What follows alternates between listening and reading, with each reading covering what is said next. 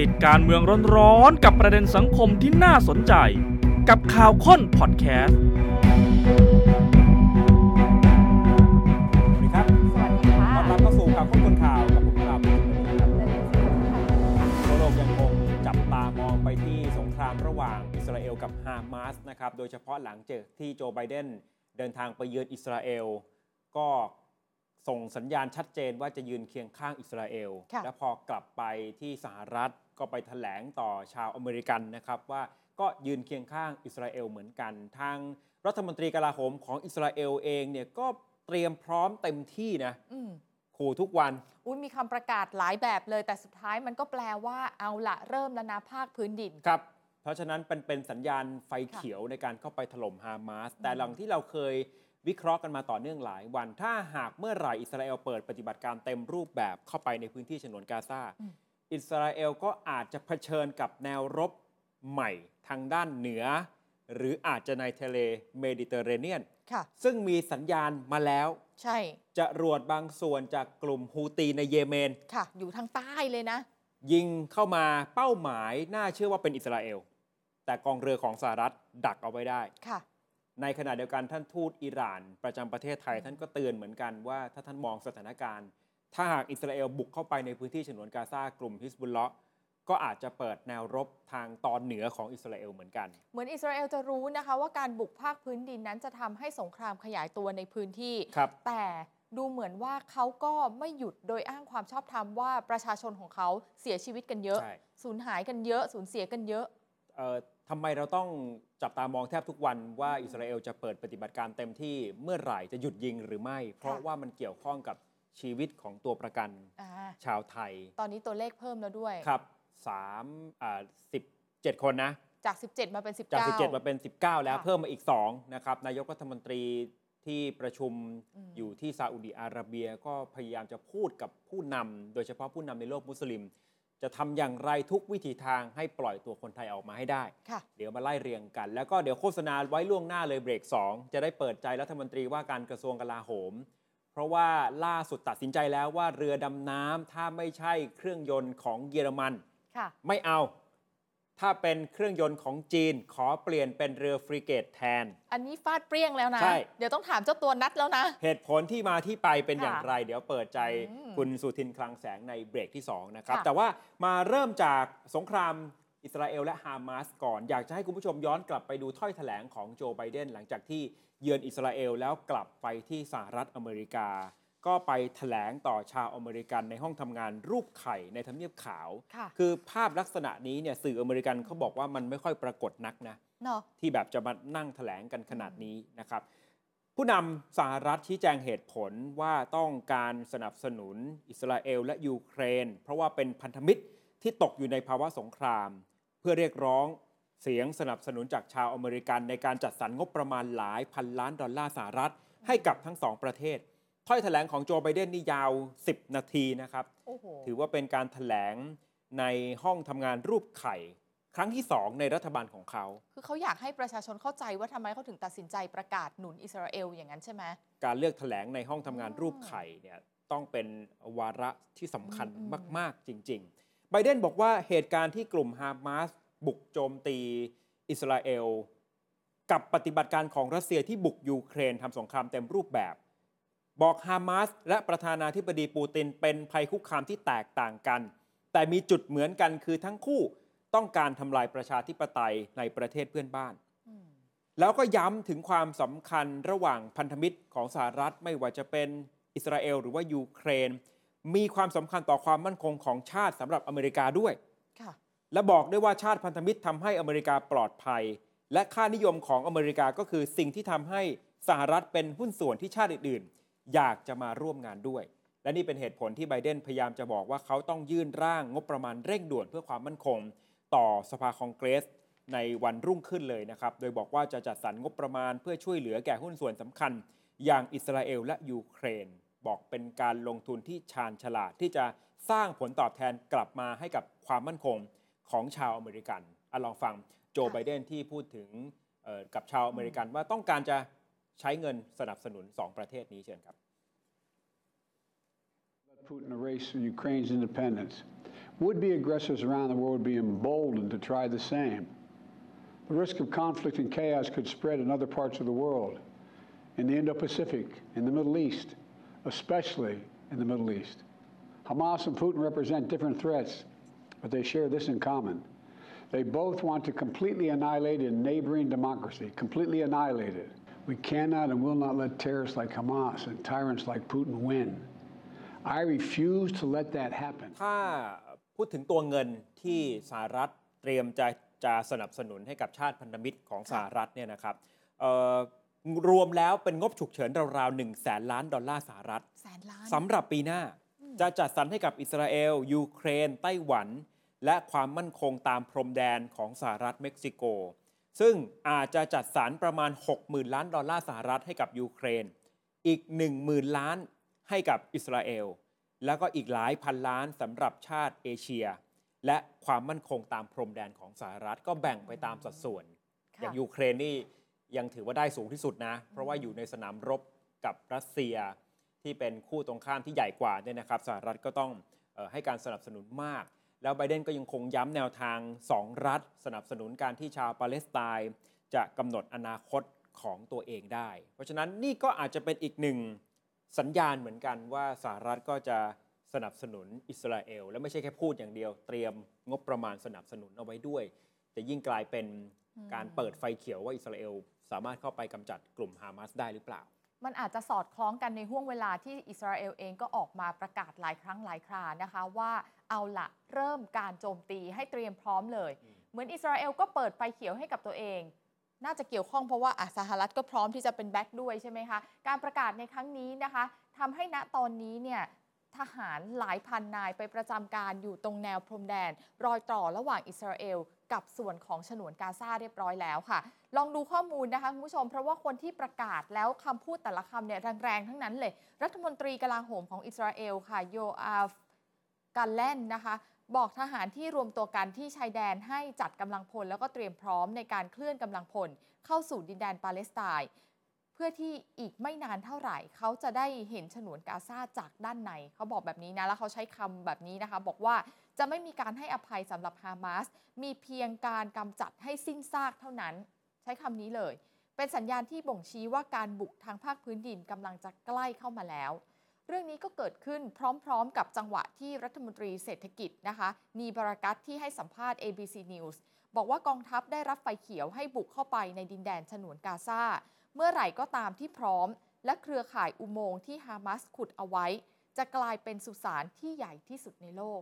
แต่ละคนใช้คำไม่ธรรมดาเลยนะคะ แล้วเขาก็บอกอีกนะ บอกว่าเราจะพยายามทุกวิถีทาง เพื่อนำตัวประกันของเรากลับมาโดยที่ยังมีชีวิต แต่สิ่งสำคัญอันดับแรกและสุดท้ายคือการทำลายกลุ่มฮามาสเช็คสถานการณ์ล่าสุดณตอนนี้นะคะ ทหารอิสราเอลหลายพันนายไปรวมกันที่แนวพรมแดน ด้านที่ติดกับฉนวนกาซาค่ะ แล้วตัวของรัฐมนตรีกลาโหมของอิสราเอลนะคะ ยังมีคำประกาศอื่น ๆ อีก เขาประกาศเหมือนกับเป็นการพูดกับทหารน่ะ บอกว่าใครก็ตามที่มองเห็นฉนวนกาซาจากระยะไกล ในไม่ช้าจะได้มองเห็นมันจากข้างในคำสั่งกำลังจะมา ผมสัญญากับพวกคุณ แล้วก็บอกว่าไม่มีการให้อภัยกับสิ่งนี้ มีเพียงการทำลายล้างองค์กรฮามาสทั้งหมดโครงสร้างพื้นฐานของการก่อการร้ายทุกอย่างที่เกี่ยวข้องกับผู้ก่อการร้ายและใครก็ตามที่ส่งมา ไม่ว่าจะใช้เวลา 1 สัปดาห์ 1 เดือน 2 เดือน จนกว่าเราจะกำจัดพวกเขาออกไปนะคะ ย้อนไปดูต้นเหตุของการประกาศกฎไฟเขียวในครั้งนี้ค่ะ มีขึ้นในขณะที่ทางการปาเลสไตน์เขารายงานตัวเลขผู้เสียชีวิตล่าสุดในฉนวนกาซาบอกว่ามีมากกว่า 3,000 คน บาดเจ็บอีกประมาณ 12,000 คน คาดว่าภายใต้ปฏิบัติการโจมตีภาคพื้นดินรวมถึงขบวนรถถัง โดรนชุดปฏิบัติการพิเศษกองกำลังทหารราบ ทั้งหมดนี้น่าจะไปกันหมดเลย แล้ว ความคาดหมายก็คือความสูญเสียนั่นแหละ ครับ ที่น่าจะมีคนบาดเจ็บล้มตายกันเยอะ เรื่องของการเตรียมความพร้อมที่จะบุกเข้าไปในพื้นที่ฉนวนกาซาเนี่ยโฆษกกองทัพอิสราเอลก็เปิดเผยนะครับ คือไม่ใช่แค่พื้นที่ฉนวนกาซานะ ตอนนี้กองทัพอิสราเอลเนี่ยเสริมกำลังตามแนวพรมแดนที่ติดกับเลบานอน ทางตอนเหนือด้วย ซึ่งจุดนั้นก็มีการปะทะกันกับกลุ่มฮิสบุลเลาะห์ที่โจมตีทางอากาศกันเป็นระยะ อย่างเช่น เมื่อวันพฤหัสบดีที่ผ่านมาอิสราเอล เขาเผยแพร่ภาพการโจมตีทางอากาศทำลายทั้งเป้าหมายของกลุ่มฮามาสในฉนวนกาซาและก็กลุ่มฮิสบุลเลาะในเลบานอน กองทัพระบุว่ายังคงพุ่งเป้าโจมตีที่ฐานที่ตั้งยิงจรวดต่อต้านรถถัง อุโมงค์โครงสร้างพื้นฐานสำหรับข่าวกรอง และกองบัญชาการของกลุ่มฮามาสส่วนฮิสบุลเลาะทางตอนเหนือของอิสราเอลนะครับก็ถูกโจมตีด้วยจรวดนำวิถี ใส่ยานพาหนะ ของฮิสบุลละห์และฮิสบุลละห์ก็โจมตีทางกองทัพอิสราเอลกลับเหมือนกันในเมืองเมตุลาที่ชายแดนอิสราเอลนะครับอลองดูภาพที่อิสราเอลเขาเผยแพร่ออกมาเป็นภาพสีขาวดำนะ ว่าเขาโจมตีเข้าไปในพื้นที่ทั้งฮามาสและพื้นที่ของฮิสบุลละห์ครับ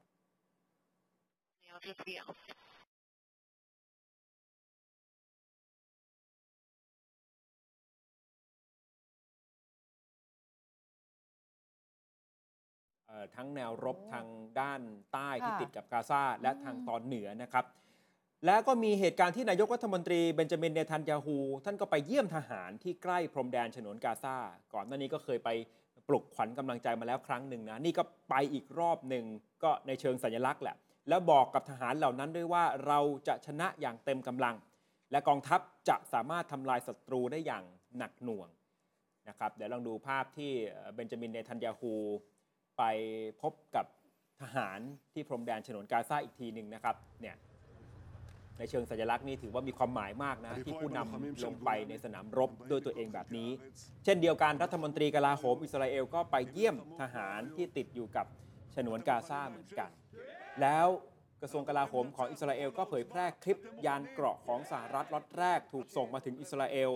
เพื่อจะมาสนับสนุนกองทัพอิสราเอลนี่ก็เป็นอีกหนึ่งกำลังสำคัญ ถ้านับขณะนี้ครับผ่านการสู้รบมาประมาณ 2 สัปดาห์ ผู้เสียชีวิตของทั้งสองฝ่ายรวมกันเพิ่มขึ้นเป็น 5,500 รายแล้ว เป็นชาวปาเลสไตน์ 4,137 ราย ในฉนวนกาซานะครับและอิสราเอลเนี่ยมีผู้เสียชีวิต 1,403 ราย นอกจากนี้กองทัพอิสราเอลก็ยังเปิดเผยข้อมูลใหม่นะว่าตัวประกันส่วนใหญ่ที่ฮามาสถูกจับไว้ยังมีชีวิตอยู่ และตัวประกันกว่า 20 คนนี่อายุต่ำกว่า 18 ปี และ 10 ถึง 20 คนอายุเกิน 60 ปี โอ้กองทัพก็ยังคงพยายามจะค้นหาตัวประกันกลุ่มนี้ต่อไป ก็คือมีทั้งเด็กแล้วก็มีทั้งคนชรา ใช่ครับ ในขณะที่ปล่อยข้อมูลออกมาว่าพร้อมที่จะบุกเข้าไป ค่ะ อีกด้านหนึ่งก็ปล่อยภาพปล่อยข้อมูล แสดงให้เห็นความโหดร้ายของกลุ่มฮามาสอืม ที่ทำลายกำแพงฉนวนกาซาเข้ามา เหตุการณ์สำคัญที่มีผู้เสียชีวิต จุดหนึ่งมากที่สุดในการโจมตีของฮามาสก็คือเทศกาลดนตรีเพื่อสันติภาพซูเปอร์โนวาใช่ครับ เป็นหลายร้อยคนค่ะ นะแล้วล่าสุดเนี่ยมีภาพจากกล้องหน้ารถยนต์คันหนึ่งเขาจอดอยู่ด้านนอกสถานที่จัดงานดนตรีเนี่ยเห็นไหม อืมภาพชัดซูเปอร์โนลยะวาทางตอนใต้ของอิสราเอล เห็นภาพชัดเจนที่มีกลุ่มติดอาวุธ ยิงเข้าใส่คนที่กำลังวิ่งหนีตายใช้ปืนกล ยิงจากรถปิกอัพ เมื่อวันที่ 7 ตุลาคมเนี่ยนะครับ คือกล้องหน้ารถเห็นว่าพวกเขาเนี่ยขับรถไปบนถนนใกล้กับสถานที่จัดงาน แล้วก็กราดยิงทีละคน ฝูงชนหลายร้อยคนอายุตั้งแต่ 20-30ต้นๆ วิ่งหนีตายกันด้วยความหวาดกลัวสุดขีด และพวกที่ตกเป็นเหยื่อกระสุนเนี่ยส่วนใหญ่ก็คือพยายามจะไปขึ้นรถยนต์หลบหนีค่ะก็เลยอาจจะไม่ทันตรงนี้อะลองดูวินาทีนี้อีกที اطلع يا شباب اطلع اطلع يلا يا عمو معهوش مسدس امسك اه بيشردوا والله قلت لكم كيف كيف اهدى اهدى مالك اهدى خساره على دخيلتك الناس والله هي كانت قويه وناس خلاص خلاص ابو صايب ابو صايب الدخيله خلي اطلاق خلي اطلاق ابو صايب เป็นจังหวะที่กล้องหน้ารถคันนี้บันทึกเอาไว้ได้พอดีโอ้โห เห็นปฏิบัติการที่อุกอาจมากนะครับผู้รอดชีวิตบอกว่าพวกเขาวิ่งหนีในขณะที่บรรดากลุ่มติดอาวุธเนี่ยสังหารเพื่อนของพวกเขา หลายคนถูกยิงเข้าที่ข้างหลังตอนที่วิ่ง แล้วในช่วงท้ายของคลิปนี้เนี่ยก็เห็นว่ารถยนต์บางคันถูกเปิดประตูหน้าทิ้งเอาไว้ เพราะว่าเจ้าของเขาตัดสินใจวิ่งหนีแล้วทิ้งรถเอาไว้ตรงนั้นแหละ อีกหลายคันถูกเผาเสียหายนะครับและก่อนหน้านี้ก็จะมี บางคลิปที่เห็นว่าวัยรุ่นหลายร้อยคนวิ่งข้ามทุ่งที่แห้งแล้ง เพราะว่าเป็นทะเลทราย เพราะก็ถ้าอยู่ในรถเนี่ยอาจจะอันตรายเกินไป เห็นหลายคนถูกยิงล้มลงไปต่อหน้าต่อตาครับนี่คือภาพเก็บตกจากเหตุการณ์เทศกาลดนตรี ใช่ค่ะ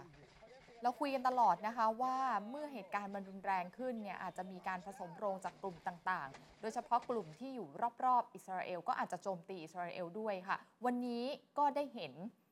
การ แถลงของสหรัฐเลยนะครับคือเขาบอกว่ามีขีปนาวุธหลายลูกค่ะมาจากฝั่งเยเมน น่าจะเป็นกลุ่มฮูตีเนี่ยยิงเข้ามา แต่เรือรบของสหรัฐสกัดไว้ได้นะคะ เป็นความพยายามที่จะบอกว่าสหรัฐเนี่ยพร้อมที่จะอยู่ตรงนี้เพื่อป้องกันให้อิสราเอลนะคะคำแถลงนี้มาจากนายพลจัตวาแพทไรเดอร์ค่ะโฆษกกระทรวงกลาโหมสหรัฐ หรือว่าเพนตากอนนั่นเอง เขาบอกว่าเรือพิฆาต USS Carney สามารถที่จะสกัดขีปนาวุธของกลุ่มกบฏฮูตี เป็นกองกำลังติดอาวุธอยู่ในเยเมนนะคะ ที่อิหร่านสนับสนุน เพนตากอนอีกคนนึงก็บอกสนับสนุนด้วยว่ามีขีปนาวุธถูกยิง มาจากพื้นที่ใกล้ชายฝั่งเยเมน 2-3 ลูก แต่ถูกสกัดได้ทั้งหมด ในการถแถลงนะคะเขาบอกว่านอกจากขีปนาวุธแล้ว ยังเห็นว่ามีส่งโดรนออกมาด้วย โดยกลุ่มฮูตีนี่แหละ สุดท้ายผลลัพธ์ของเหตุการณ์นี้ไม่มีใครได้รับบาดเจ็บค่ะ แต่สหรัฐบอกว่านี่ไงคือการพิสูจน์ให้เห็นถึงการป้องกันภัยทางอากาศ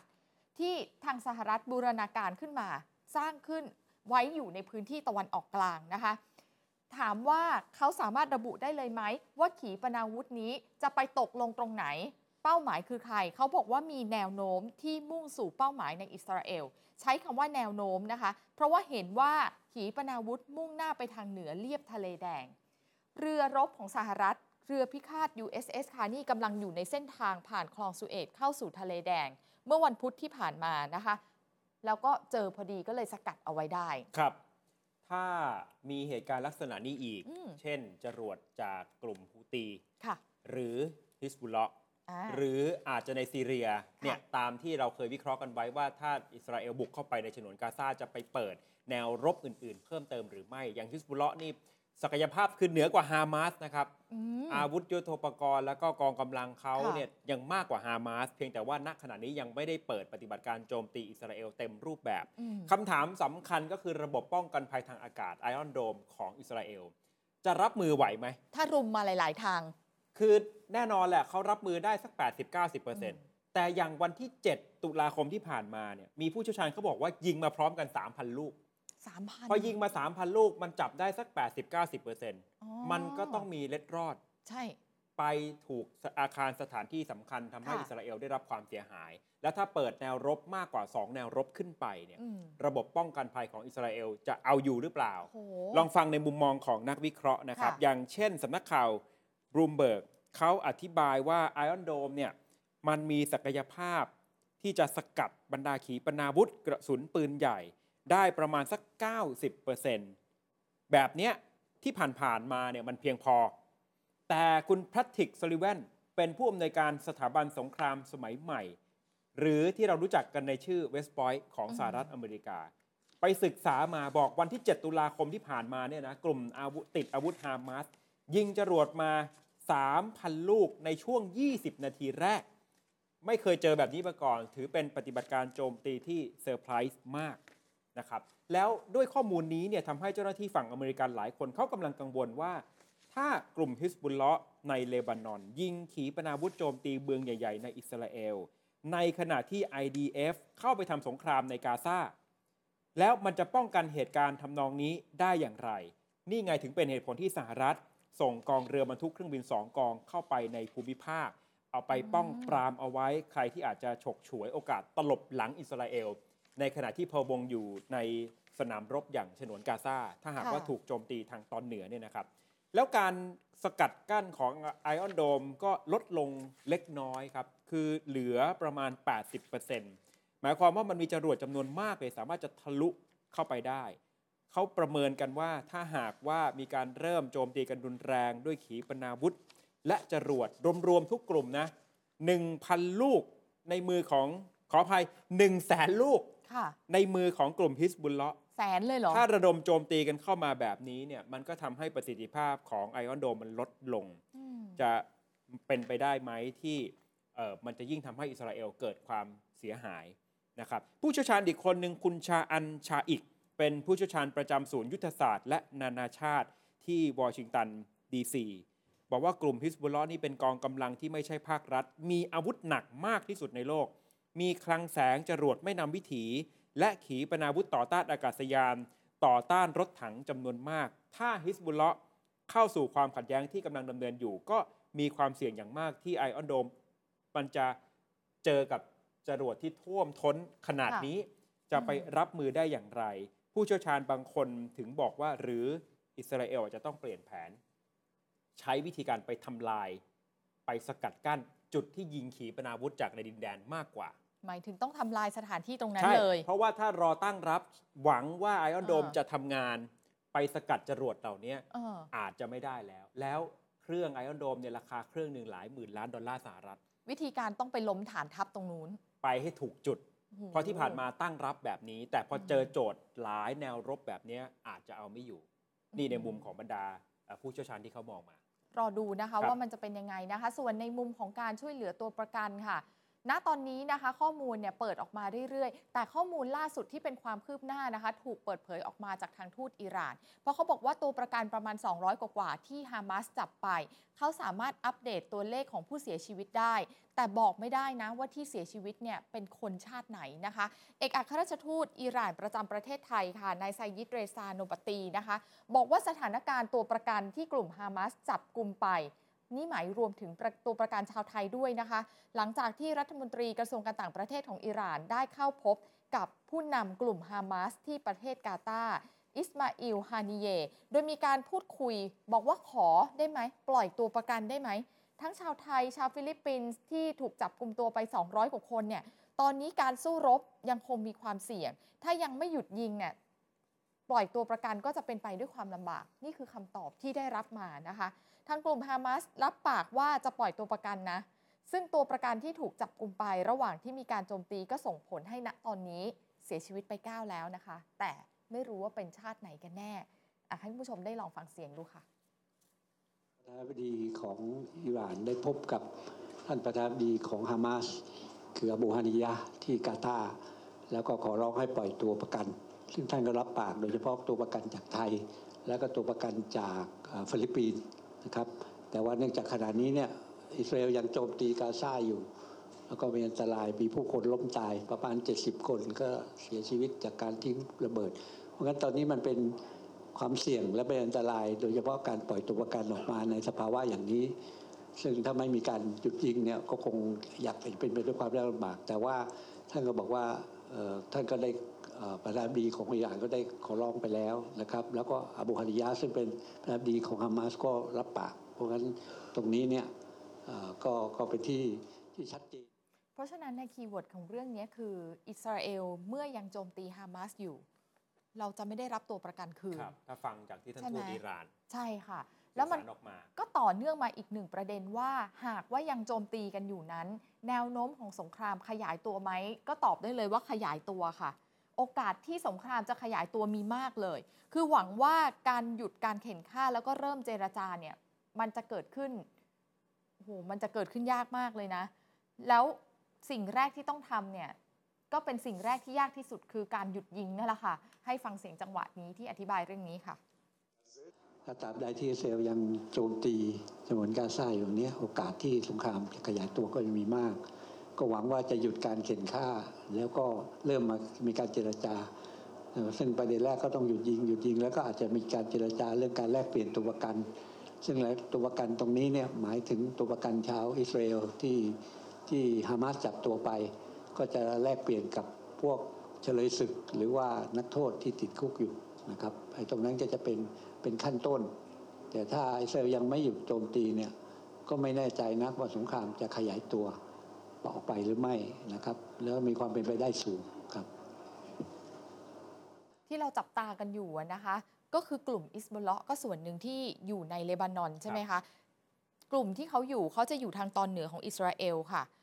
เห็นว่ามีการได้รับการสนับสนุนจากอิหร่านหรือเปล่า ตัวของไซยิดเรซาโนบัตดีนะคะ เอกอัครราชทูตอิหร่านประจำประเทศไทย บอกว่าจริง ๆ มีกองกำลังความสามารถที่จะบุกไปถึงกรุงเทลอาวิฟได้เลยนะอืมนี่นี่ตอบแทนฮิสบุลเลาะห์เลยนะ แปลว่าอิสบุลลอตนี่คือ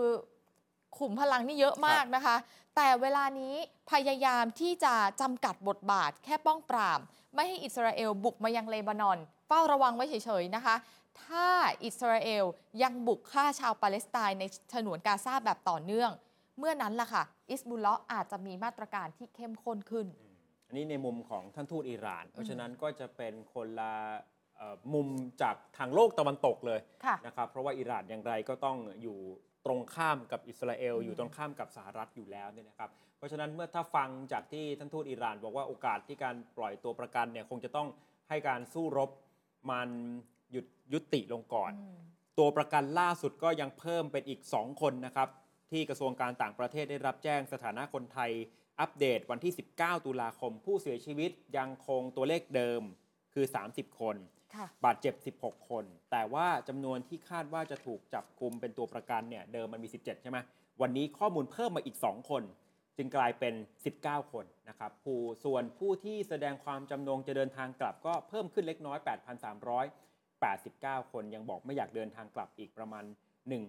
116 คน ตอนนี้ตัวเลขเดินทางกลับมาน่าจะทะลุ 1,500 คนใช่เข้าไปแล้วนะครับ ส่วนคนที่เสียชีวิตอืมวันนี้ชุดแรกที่ลำเรียงค่ะละร่างกลับมาให้ญาติญาติเนี่ยพาไปประกอบพิธีทางศาสนาก็เดินทางมาถึงแล้ว 8 รายด้วยกันนะคะ มาถึงตอนช่วงเช้าของวันนี้นะคะ มาที่สนามบินสุวรรณภูมิค่ะ นี่คือภาพที่เห็นแบบนี้เลยนะคะ พอมาถึงก็เข้าสู่พิธีไว้อาลัยก่อนนะคะ โดยที่มีรัฐมนตรีช่วยว่าการกระทรวงการต่างประเทศคุณจักรพงษ์แสงมณีนะคะ รวมถึงหน่วยงานทางภาครัฐนี่แหละค่ะ เดินทางมาร่วมด้วยนะคะ ร่วมในพิธีรับร่างแล้วก็ร่วมไว้อาลัยค่ะ เจ้าหน้าที่ของทีมนะคะก็นำรถตู้ 8 คันมาเพื่อที่จะรับร่างของทั้ง 8 ร่างนี้ นำส่งไปยังภูมิลำเนาของแต่ละท่านนะคะ ผู้เสียชีวิต 8 คน 8 ร่างด้วยกัน นี่คือพิธีไว้อาลัยลองดูนะคะ คุณผู้ชมคุณพงศธรขุนศรีอยู่จังหวัดนครราชสีมา คุณเจริญ ชาติดำดีอยู่บุรีรัมย์คุณชัยรัตน์สานุสันอยู่อุดรธานี คุณอานันต์เพชรแก้วอยู่ชัยภูมิ คุณพงพัฒน์สุชาติอยู่ที่ศรีสะเกดคุณอนุชาโสภากุลอยู่ที่อุดรธานี คุณพงเทพสุ กุสรำอยู่ที่จังหวัดขอนแก่น แล้วก็คุณธนกฤษปรากฏวงอยู่ที่จังหวัดสุขโขทัยค่ะ กรณีการเสียชีวิตนี้นะคะ จะได้รับเงินสงเคราะห์ 40,000 บาทก่อน แล้วทางกระทรวงแรงงานก็จะรีบประสานงานกับทางอิสราเอล เพื่อส่งเอกสารของเงินชดเชย ให้กับคนที่เขาไปทำงานอย่างถูกกฎหมายนะคะภรรยาจะได้รับเดือนละ 40,000 บาทจนกว่าจะสมรสใหม่ และบุตรก็จะได้รับเงินเดือน เดือนละประมาณ 8,000 ถึง 12,000 บาท จนกว่าจะอายุครบ 18 ปีค่ะ กระทรวงแรงงานก็ส่งน้ำส่งอาหารไปให้แรงงานไทยที่อยู่ในอิสราเอลด้วย ครับ ส่วนที่เอ่อให้กับภรรยาจนกว่าจะสมรสใหม่หรือว่าบุตรจนกว่าจะอืมอายุครบ 18 ปีนี่เป็นทางการอิสราเอล ใช่นะครับเมื่อสักครู่เห็นท่านทูตอิสราเอลประจำประเทศไทยก็ไปรับร่างของ 8 คนไทยชุดแรกนี้ด้วย ดูบรรยากาศบางบ้านนะครับที่ก็เตรียมเอ่อเอารับร่างเพื่อจะไปประกอบพิธีทางศาสนา อย่างเช่นบ้านของคุณพิชิตนาจันทร์อยู่ที่อำเภอหนองสองห้องจังหวัดขอนแก่นนะครับมีครอบครัวพี่น้อง อย่างคุณแม่คุณหมวยนาจันทร์อายุ 57 ปี ตอนออกมารับร่างของคุณพิชิตเนี่ยลูกหลานต้องประคองคุณแม่ออกมาเลยนะอืมก่อนที่คุณแม่ก็ต้องพยายามตรวจสอบความถูกต้องเรื่องเอกสาร แล้วก็ต้องเซ็นรับร่างของลูกชายด้วยตัวเอง คือแทบจะไม่มีแรงยืนเลยนะครับ ทุกๆ คนก็ต้องช่วยประคองตัวคุณแม่เข้าไปในบ้าน แล้วพี่ชายของคุณพิชิตเนี่ยก็จุดธูปบอกกล่าวดวงวิญญาณ เอาโลงศพของคุณพิชิตเข้าไปภายในตัวบ้าน ก็แสดงความเสียใจกับครอบครัวนี้ด้วยเนี่ยนะครับ ที่โคราชนะคะ เป็นการรับศพของคุณพงศกรค่ะ คุณพงศกร ร่างของเขาเนี่ยถูกส่งกลับมาถึงบ้านเกิดช่วงเวลาประมาณบ่ายสามกว่าๆนะคะผู้ว่าโคราชเดินทางมาเลยนะคะ คุณพงศกรเนี่ยพอเขาร่างเขามาถึงใช่ไหมคะครอบครัวก็โอ้โหร้องไห้กันอะมีผู้นำชุมชนชาวบ้านนะคะ ร่วมทำพิธีจำนวนมากเลย บ้านเขาอยู่ที่ตำบลหนองยางนะคะ เนี่ยค่ะ ผู้ว่าก็มาถวายผ้าบางสุกุล นิมนต์พระสงฆ์มา แล้วก็มาร่วมประกอบพิธีกันนะคะครับมีเงินช่วยเหลือเบื้องต้นจากนายกเหล่ากาชาติเอามาให้ด้วยค่ะอืมร่างของคุณอนันต์เพชรแก้วไปที่อำเภอจตุรัสจังหวัดชัยภูมินะครับก็มีเอ่อครอบครัวมารอเพื่อจะทำพิธีเอาทูบไปปักลงดิน แล้วก็เรียกชื่อคุณอานันต์เนี่ยให้กลับบ้านตามประเพณีนะครับ แล้วเสร็จแล้วก็เอ่อ ทำพิธีทางศาสนาตามปกติ คุณไพรวันเพชรแก้ว คุณแม่ของคุณอานันต์เพชรแก้วเนี่ยพอได้เห็นก็ยืนยันว่าเป็นร่างของลูกชายของตัวเองจริง แล้วก็ร้องไห้ออกมาอย่างหนัก ล้มทั้งยืนไปเหมือนกันนะครับอะสุอีกโขสักคนทัยหนึ่งอืมนะคะ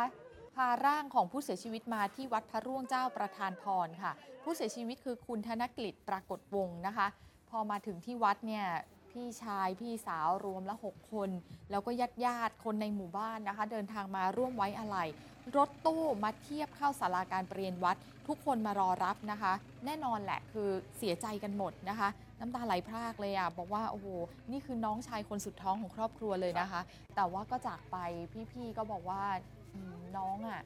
ไปก่อนเวลาอันควรของเขาด้วยซ้ำ อันนี้เอาบรรยากาศบางครอบครัว เดี๋ยวค่ะคงจะได้เห็นภาพอีกหลายครอบครัวที่ร่างคงจะทยอยกลับมานะครับ ค่ะ ทีนี้มองในมุมที่รัฐบาลพยายามจะช่วยเหลือคนไทยกลับมา บางคนก็อาจจะวิจารณ์ว่าช้าไปไหม จะทำอะไรได้มากกว่านี้หรือเปล่าอืมโดยเฉพาะตัวประกันที่ถูกจับไปเนี่ยนะครับ ค่ะ ถ้ามองในมุมของอาจารย์ปณิธานวัฒนายากร คืออาจารย์ปณิธานก็เชื่อแหละว่าทำทุกทางแล้ว เพียงแต่ว่าบางทีอาจจะต้องแบบมอง วิธีที่มันอาจจะผิดวิธีอืมหรือผิดแบบแผนทางการทูตค่ะเพราะนี่มันฉุกเฉินมากแล้ว ต้องลองดูซิว่ามันจะทำอะไรได้อีกไหมอาจารย์ปณิธานบอกว่าเราเนี่ยไม่ใช่คู่ขัดแย้ง ตอนนี้เราต้องเปลี่ยนความคิดว่าเราอาจจะเป็นคู่กรณีไปแล้วอ่จะมานั่งรอเวลาตามช่องทางปกติเนี่ยมันไม่ได้แล้ว ต้องทำเพิ่มต้องเข้าไปหาทางเจรจาให้ได้นี่คุณดารินไปคุยมาเองนะ เตรียมไว้กับอาจารย์สำหรับปณิธานขอเวลานอกคืนพรุ่งนี้ครับ เอาลองฟังค่ะ ประเด็นนี้ก่อนที่อาจารย์ปณิธานบอกว่าอืมต้องยาวอาจจะต้องยอมผิดแบบแผนทางการทูตแล้วเพื่อจะค่ะช่วยเหลือคนไทยกลับมาให้ได้ลองฟังดูครับ เข้าใจว่าทุกทางทางที่เป็นทางการก็คงทำไปหมดแล้ว ช่องทางปกติทางการทูตนะครับ ก็เห็นอยู่ติดต่อผ่านสำนักงานผู้แทนผ่านสถานทูต ตัวแทนของเราที่เป็นทางการเอกอัครราชทูต ผู้เจรจาก็คงทำไปหมดแล้วนะครับ ถือว่าทำเยอะ รวมทั้ง อาจจะระดับสูงด้วยซ้ำก็คือว่าไปพบผู้นำเอ่อเพราะจังหวะเวลาพบผู้นำสำคัญหลายประเทศเลยนะครับผู้นำจีน ผู้นำรัสเซียนะครับผู้นำซาอุดิอาระเบีย ผู้นำบรูไนผู้นำมาเลเซียเหล่านี้เกี่ยวข้องทั้งสิ้น สามารถช่วยเราได้ ถ้าเกิดแต่ว่าเราไม่เห็นสัญญาณว่าเขาพูดว่าเขาจะช่วยเรา มันพูดง่ายนะตรงนี้นะครับแต่ว่าคนทำทำยากผิดวิธีการทางการทูตไหมไปพูดแล้วถ้าเกิดเขาไม่ช่วยทำไงแต่ถามว่า ถ้าไม่ลองแล้วครอบครัวจะคิดยังไง ถ้าไม่พยายามใช่ไหมพยายามไม่ถึงที่สุด แล้วเขาก็คงไม่ว่าเราเพราะว่าเพราะว่ามันต้องรักษาชีวิตคนไทยนะครับ อันเนี้ยก็เข้าใจว่าทำไปเยอะ แต่ว่าอาจจะทำได้อีก เพราะกำลังเดินทางไปนู่นไปนี่ใช่ไหมครับแล้วสามารถโทรสายตรง เพราะว่าเราเนี่ยไม่ใช่คู่ขัดแย้งแต่เราเป็นคู่กรณีไปแล้ว เราต้องเปลี่ยนความคิดว่าเราจะนั่งอยู่เฉยๆรอเวลาไปทำช่องทางปกติก็ได้แล้วควรทำแต่ต้องทำเพิ่ม เพราะเรากลายเป็นกลุ่มประเทศที่เสียหายที่สุด นอกเหนือจากคู่ขัดแย้งอิสราเอลกับฮามาสและที่หายไปเราก็ยังไม่ทราบ แต่ฝรั่งเศสทราบแล้วอิสราเอลทราบแล้วลูกครึ่งของเขามีคลิปแล้วอืมนี่นี่ประเด็นหนึ่งเรื่องการช่วยเหลือคนไทย ส่วนอีกประเด็นหนึ่งที่อาจารย์ปณิธานตั้งข้อสังเกตเรื่องการผ่านเข้าน่านฟ้าอย่างซาอุดิอาระเบียไม่ได้อืมแต่ว่าเกาหลีใต้ทำได้นั่นนะสิเธอในมุมเกาหลีใต้เนี่ยอาจารย์ปณิธานมองว่าเกาหลีใต้เขาก็เป็นเอ่อผู้ผลิตอาวุธสำคัญเหมือนกันทางฝั่งเอเชีย มีความสัมพันธ์พิเศษกับสหรัฐ และก็ซาอุด้วย เพราะอ่าว่าสหรัฐกับซาอุก็ต้องเป็นพันธมิตรกันเออใช่นะแต่โยงกับกันหปมระดเทเลยศอะไทยอะเราก็ใกล้ชิดสหรัฐเออทำไมมันถึงไม่สามารถจะไปขอผ่านน่านฟ้าของซาอุดิอาระเบียเพื่อเคลียร์ทางไปรับคนไทยได้ อันนี้มันต้องทบทวนหรือเปล่าใช่ไหมอืมว่าอืมมันเกิดอะไรขึ้นใช่ลองฟังอาจารย์ปณิธานดูครับครับ ผมต้องต้องต้องพูดว่าเราก็ต้องเห็นใจคนปฏิบัตินะครับ แล้วก็มันมีข้อยกเว้นอย่างเกาหลีใต้เนี่ยที่พูดกันเนี่ย ผมคิดว่า เขาเนี่ยเป็นพันธมิตรกับสหรัฐถูกไหมครับ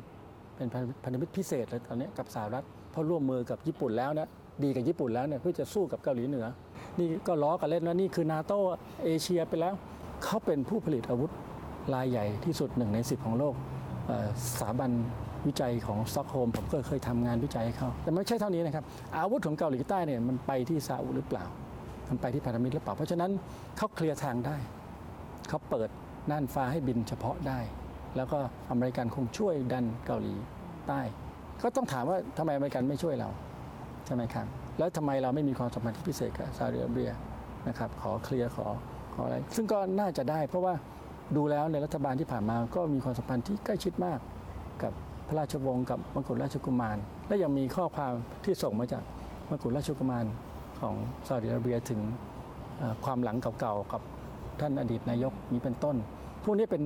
ทุนเดิมที่เราสามารถเอามาใช้แต่ต้องมีคนสั่งการต้องมีคนรับผิดชอบ ถ้าเกิด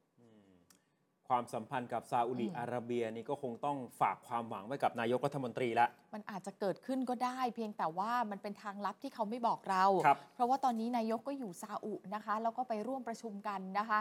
ในขณะที่นายกรัฐมนตรีอยู่ที่ซาอุดีอาระเบียค่ะ ก็ให้สัมภาษณ์นะคะ ถึงความคืบหน้าและความพยายามในการช่วยเหลือแรงงานไทย และคนไทยที่ตกเป็นตัวประกันอยู่ตรงนั้นนะคะ นายกบอกว่าในที่ประชุมสุดยอดอาเซียน คณะมนตรีความร่วมมือรัฐอ่าวอาหรับ ผู้นำหลาย ๆ ชาติพูดถึงเหตุการณ์ที่เราทุกคนไม่อยากให้เกิด ก็คือสงครามที่มันเกิดขึ้นระหว่างฮามาสกับอิสราเอลนั่นแหละ มีการเรียกร้องขอให้ปล่อยตัวประกันออกมาโดยเร็ว เพราะว่าเป็นบุคคลที่บริสุทธิ์นะคะ โดยเฉพาะมกุฎราชกุมารโมฮัมเหม็ดบินซาลมาน ได้มีการเรียกร้องให้มีการหยุดยิงถาวรในฉนวนกาซา